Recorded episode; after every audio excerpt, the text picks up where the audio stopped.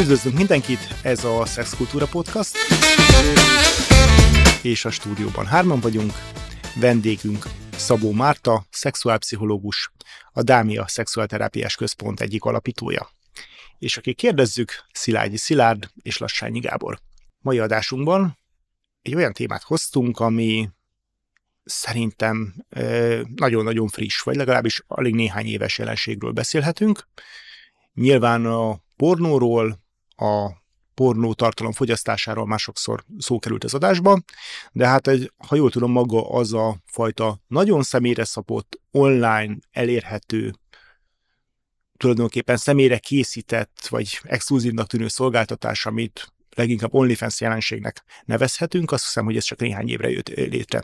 És ezt a kérdéskört, ennek az irányait, ennek a pszichés hatásait, akár a fogyasztókra, akár pedig akik a tartalomkészítőkre, ezt fogjuk most a mai adásunkban egy kicsit körüljárni.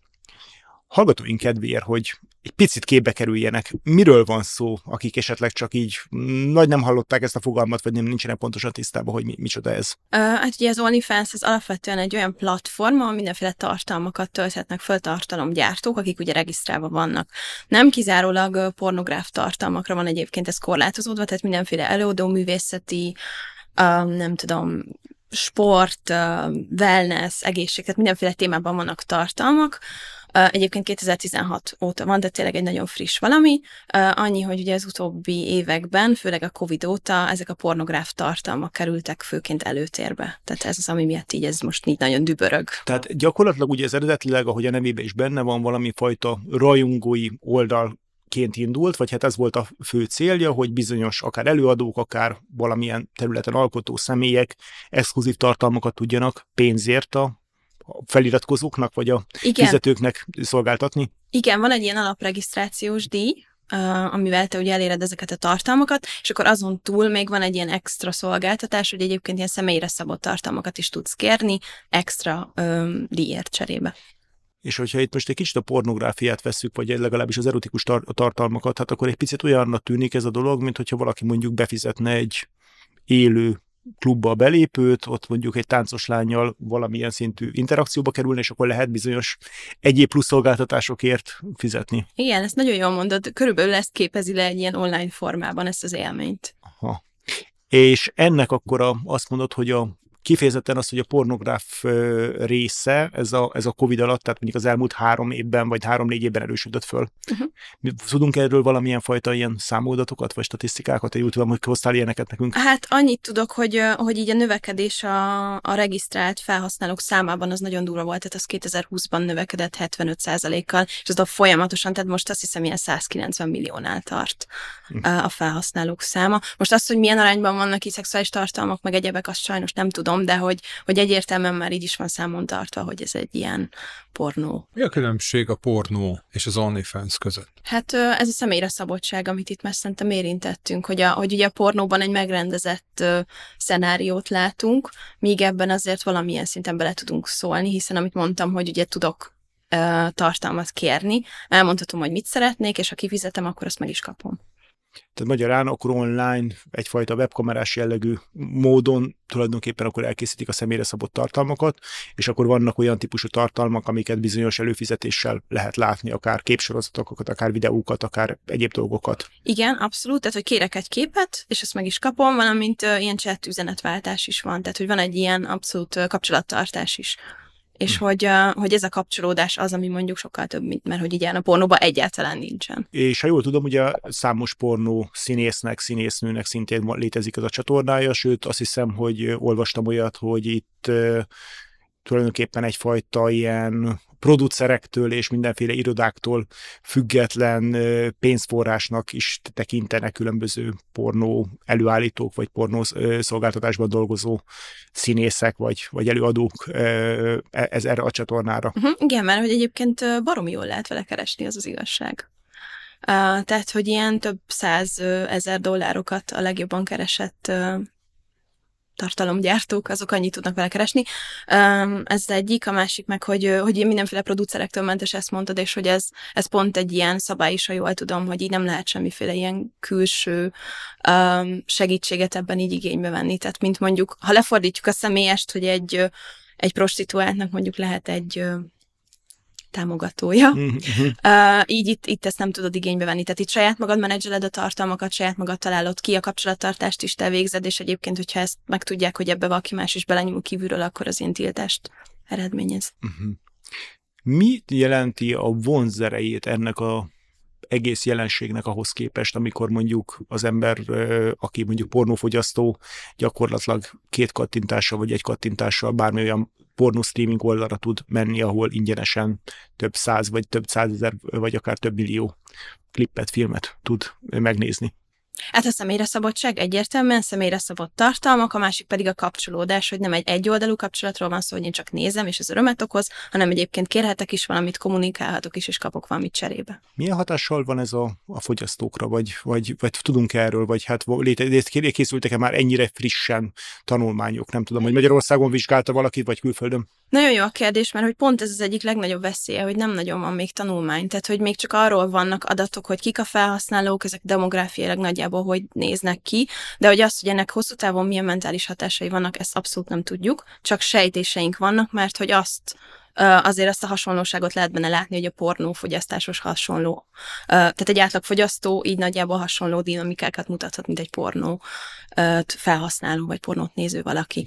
Szóval, hogy a szexuális viselkedésre abszolút hatással van, mind így a társas, tehát hogy egy partnerrel történő szexuális tevékenység, mind ugye az egyedül az önkielégítésre is nyilván van hatással.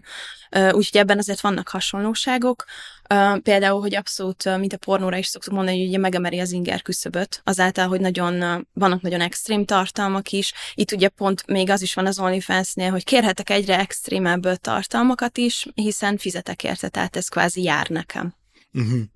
Itt egyébként maga az előállítónak, vagy a tartalomszolgáltatónak bizonyos szempontból nyilván van választás arra, hogy mi az, mi az, amit bevállal, vagy mi az, amit nem vállal be. Vannak-e alapvető szabályok most, nyilván, most nyilván itt a kor korlátozás, meg egyébet leszámítva, amiket a, ami, ami az OnlyFans mondjuk korlátozza, hogy mit lehet és mit nem lehet megcsinálni. Én nem tudok ilyesmiről, és pont ezért ez egyébként egy ilyen nagyon erős nyomást helyez a tartalomgyártókra. Egyrészt a felől, hogy ez egy anyagi nyomás, tehát hogyha keresni szeretnék, akkor nyilván teljesítenem kell a kéréseket. Ha a követőtáboromat meg szeretném tartani, akkor szintén. Úgyhogy ezért hajlamosak szerintem ebbe belecsúszni, hogy így teljesíteni a kérést, ami, mint mondtam, egy hatalmas nyomás, ami vezethet egyébként nagyon durva szorongásokhoz, hangulatzavarhoz, vagy azért nagyon erős veszélyei vannak, amiről egyébként szintén nem tudunk egyelőre semmit. Instagramon rendszeresen találkoztam már olyan magyar különböző előadókkal is, és nem feltétlenül pornósokról beszélek, akik, akik hirdetik a saját OnlyFans oldalukat, uh-huh. hogy ott szolgál, szolgáltatások, különböző speciális szolgáltatásokat nyújtanak a követőtáboruknak, vagy ott élhetik el különböző tartalmak. Tudunk arról valamit, hogy körülbelül hány, vagy milyen, milyen nagyságrendben lehetnek magyar tartalomkészítők ebben a világban? Szerintem ez szándékosan nem publikus adat. Ugye uh-huh. úgy, ahogy az sem, hogy mondjuk Magyarországon hány felhasználó van például. Én erről, én nem tudom, te erről tudtok-e valamit, én nem, nem találtam nem, erről nem. semmit. Nem, nem, igazából inkább csak az, hogy ö, biztos, hogy biztos, hogy vannak szép számmal, tehát én találkoztam több olyan, olyan ö, akár főleg Instagram oldalal, ahol, ahol, ahol, a, ahol a tartalomkészítő az utalt arra, hogy neki van OnlyFans oldala, illetve inkább az volt, az volt, ami nekem a benyomásom, hogy néha nagyon-nagyon fiatal modellek jöttek szembe, tehát ilyen nagyon szemben láthatólag 20, 20 éves elején járó modellek, vagy hát mondjuk ebbe a modellvilágba dolgozó ö, elsősorban nőknek láttam az oldalát, akik, akik ebbe ott voltak, és hirdették azt, hogy itt különböző exkluzív tartalmakat ö, állítanak elő. Ö, amit általánosan sejthetünk mondjuk akár a külföldi, amerikai vagy, vagy, vagy nyugat-európai statisztikákból, mit tudunk a felhasználókról? Főként 87%-ban erről, ezt konkrétan tudjuk, hogy 87%-ban férfiak a felhasználók. Egy amerikai tanulmány, ilyen elég friss tanulmány szerint fehér, hetero vagy biszexuális házas férfiak a felhasználók főként. Aha, tehát hogy ők azok, akik igen, nyilván ezt az exkluzív tartalmakat, tehát hajlandóak fizetni a Mhm, pornóért, igen. Hajlandóak ezért az úgymond exkluzív tartalmakért ö, ö, pénzt költeni, miközben kvázi ingyen is ott lenne a, a pornó. E, és, és hát itt nyilván, nyilván fölmerül a kérdés, hogy itt most ha házas emberekről van szó, és ez nem egy erkölcsi kérdés, inkább egy, egy gyakorlati kérdés, hogy, hogy azért ez a fajta exkluzív szolgáltatási való, fel, való feliratkozás, az valószínűleg azért egy sokkal erőteljesebb ingerküszöbb áthágást jelent ahhoz képest, hogy hát pornót nézett a partnerem. Itt viszont konkrétan valakinek fizet azért, hogy valami exkluzív tartalmat előállítson.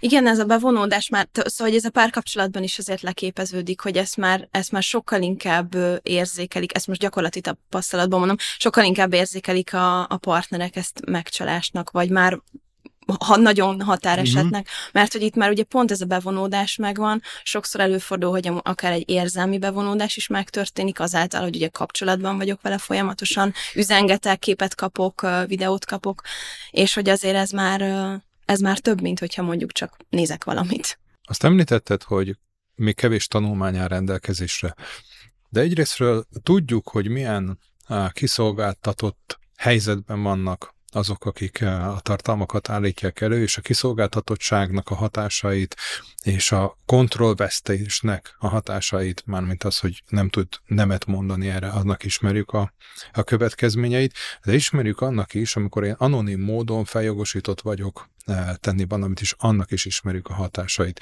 Magyarul a tartalomkészítőre, függetlenül az, eh, OnlyFans-től, ezek, mele, ezek a kritériumok mentén mi, mi várhat, és a felhasználókra mi vár akkor, hogyha ők ezt tovább folytatják.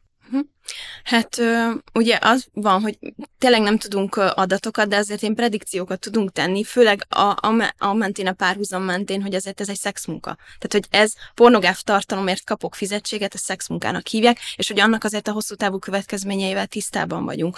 Szóval, hogy az, hogy ez hosszú távon elmagányosodás, depresszió, tényleg nagyon erős szorongás, akár szerhasználat, szóval, hogy ez nagyon benne van, és hogy ennek pont ez a veszélye, hogy egyébként ez egy ilyen idézőjel könnyű keresetnek tűnik, vagy könnyű pénzkereseti lehetőség, de hogy ennek ára van. Ugye a szélessávú internet ö, ö, elterjedésével alakult ki ennek mondjuk egy korábbi verziója, ugye itt a webkamerás tartalom előállítás, ami kicsit hasonló volt ehhez, bár ott alapvetően nagy szolgáltatók, vagy kisebb vagy nagyobb szolgáltatók csináltak ilyen jobb szót nem tudok rá, mint hogyha ilyen virtuális bordéházat üzemeltettek volna. Mhm. Nyilván, nyilván, nyilván ezt a, e, e, ebben a formában, hogy nem volt fizikai interakció a kliensek és a, és a, a, a, szolgál, a, a tartalom előállító konkrétan szolgáltatók között, de hogy ugye ott is az volt ennek úgymond a vonzereje, hogy hát itt valójában nem kell szexmunkát végezni, nem kell senkihez hozzáérni, nem kell, nem, nincs kitéve a veszély, úgymond a modell, vagy a, vagy a szolgáltató, és hogy hát ez mennyire könnyű, meg mennyire játékos, és igazából valójában csak valamit csinálsz egy kamera végén, és utána szépen fölöltözöl, hazamész, és, és, és éle, éled nyugodtan az életedet. Mhm.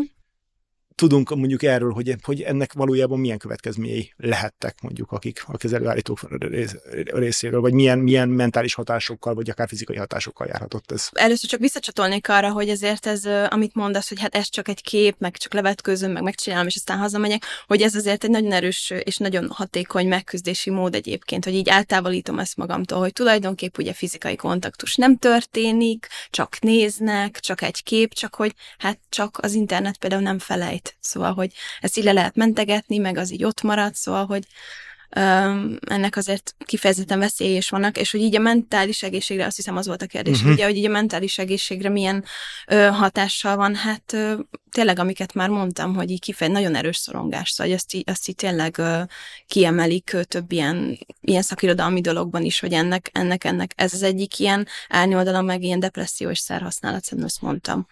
Hogy, ö, hogy egyszerűen ez a nyomás ebben élni, hogy nekem valami olyan tartalmat kell gyártani, ami egyrészt hát nyilván nem is komfortos, tehát hogy ezt nem azért teszik, mert ők ezt élvezetből csinálják, hanem mert anyagi megfontolásból, hírnévből, bármiből, szóval hogy ennek egy tényleg nagyon erős ilyen nyom, nyomás gyakorlás van. Abban egy picit azt gondolom, hogy érdemes belemenni, hogy amikor azt mondod, hogy nem azért csináljam, mert jó neki, amikor elkezdik akár ezt, akár a Gábor által említett webkamerás mhm. szolgáltatásokat, akkor ezt úgy kezdik el, hogy ez egy, amit ő is említett, hogy ez egy játék, ez egy jó uh-huh. pofa dolog, és pénzt tudok keresni vele.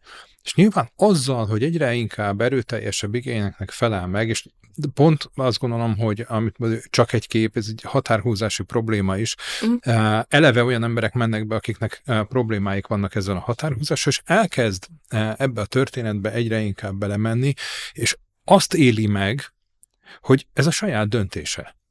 Miközben ez nem a saját döntése, hanem a körülmények által létrehozott olyan kényszerpálya, aminek a végén már azért szorong, mert az a hiedelme, hogy uh-huh. ő hozta meg ezt a döntést, és az elején valóban ő hozta meg ezt a döntést, de aztán ez szépen átfordult oda, hogy azzal, hogy nehezen, vagy egyáltalán nem tud nemet mondani, ezzel olyan szinten e, kapta el ez az égszíj, hogy nagyon nehéznek tűnik ebből a kiszállás. És hát még egy aspektusát azért én azért legalábbis egy kezdeti fázisban mindenképpen megengedném, hogy, hogy nem zárom ki önálló döntéssel, hogy ez valaki egy, egy bizonyos ideig ezt akár élvezze, Igen. olyan feedbackeket kapjon, amiből úgy, ami, ami őt visszatölti, vagy adott esetben egy ideig jó, lehet, jó, jó, jó, jó, magára, jó, jó, jó lehet. Inkább azt gondolom, hogy valószínűleg egészségesen, teljes épségben, úgy, hogy így, ahogy, ahogy bejött, ugyanolyan jól ezt így egyszer csak leteszi és abba hagyja valószínűleg kevés ember képe, képes rá, hogy, e, hogy ezt a fajta pénzkeresetet, amennyiben ő mondjuk siker, úgymond sikeresnek számít ebben a, a műfajban, uh-huh. és mondjuk anyagilag ez neki bejött, akkor utána ezt így ne, ne valamilyen fajta kiégéssel zárja. Lehetséges, hogy vannak ilyenek, de valószínűleg a többség az nem így működik uh-huh. vele. Igen, tök jó, amit mondasz, hogy, hogy azért az elején egészen biztosan van egy ilyen pozitív visszacsatolás, hogy amit én csinálok, az tetszik az embereknek, ezt is számokban is látom, nyilván így a számlámon is látom, hogy ez így vonzó mások számára, akkor még több többet csinálom, még lelkes vagyok, de hogy ezért ezt így hosszú távon fenntartani, úgy gondolom, hogy nehéz. Ami engem nagyon érdekelne, hogy itt azért felvetetted itt a személyességet és a felhasználóknak az, azt az érzetét, hogy őnek személyes kapcsolatban van egy másik emberrel.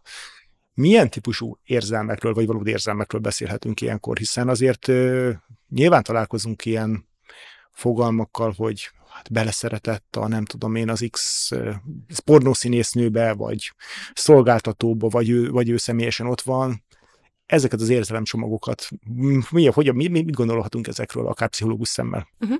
Nagyon jó volt a szóhasználat, hogy az érzete annak, hogy, hogy így történik egy ilyen kapcsolódás vagy bevonódás. Szóval, hogy ezt így ki kell emelni, hogy azért itt nagy részt illúzióról van szó. Szóval, hogy azt hiszem, hogy ez valami exkluzív dolog, ami kizárólag számomra szól, és csak nekem csinálja valójában ugye minden feliratkozójának, most az OnlyFans kapcsán.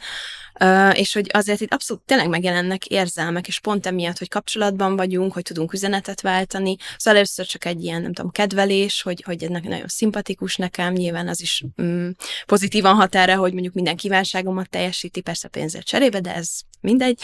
Uh, és hogy aztán meg ez abszolút tud uh, erősödni, és hogyha, és akár egy ilyen megszállottság irányba is el, elmenni. Szóval ezt így a, a veszélyeknél abszolút meg kell említeni a tartalomgyártói oldalról, hogy ez, uh, ez a felhasználók részéről ez jelen lehet, hogy és hát mondjuk egy olyan kisebb közösségekben, mint mondjuk Magyarország, akár így az egész országot tekintjük, uh-huh. és nyilván nincs egy magyar feltétlenül egy magyar szolgáltató Magyarországhoz kötve fizikailag, de azért nagyon nem lehet azzal takarózni, hogy valaki, aki ott van, jelen van, van egy követőtábora, hogy úgy azért fizikailag el tud bújni a adott esetben kellemetlen, vagy, vagy zavaró, vagy zaklató, vagy megszállott rajongó kelvő. Ez lehet, hogy egy Egyesült Államok méretű országban már könnyebb, bár valószínűleg uh-huh. ott se, se teljesen lehetetlen, hogy le, lehetséges teljesen elbújni, de, de mindenképpen ez egy, ez egy, ezért ez egy reális veszély. Hogy, teljesen. Hogy... Mm, igen.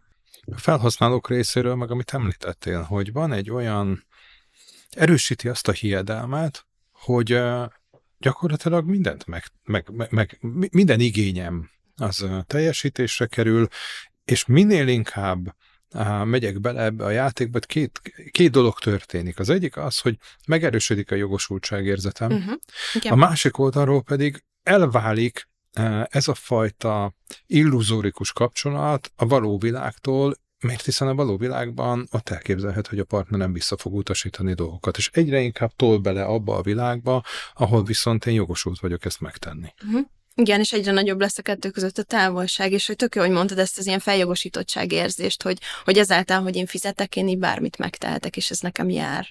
A feljogosítottság érzete, az milyen káros hatásokkal bírhat a való életben, mert hogy oké, okay, a uh-huh. párkapcsolatában, ha van, neki. ha van neki, a párkapcsolatában nem feltétlenül, de a feljogosítottság érzet, ez generalizálódik egy idő után. Persze, abszolút, és hogy, hogy ez megjelenik a párkapcsolatban is, hogy én azt gondolom, hogy én bármit megtehetek, bármit kérhetek, és arra a másik nem fog nemet mondani.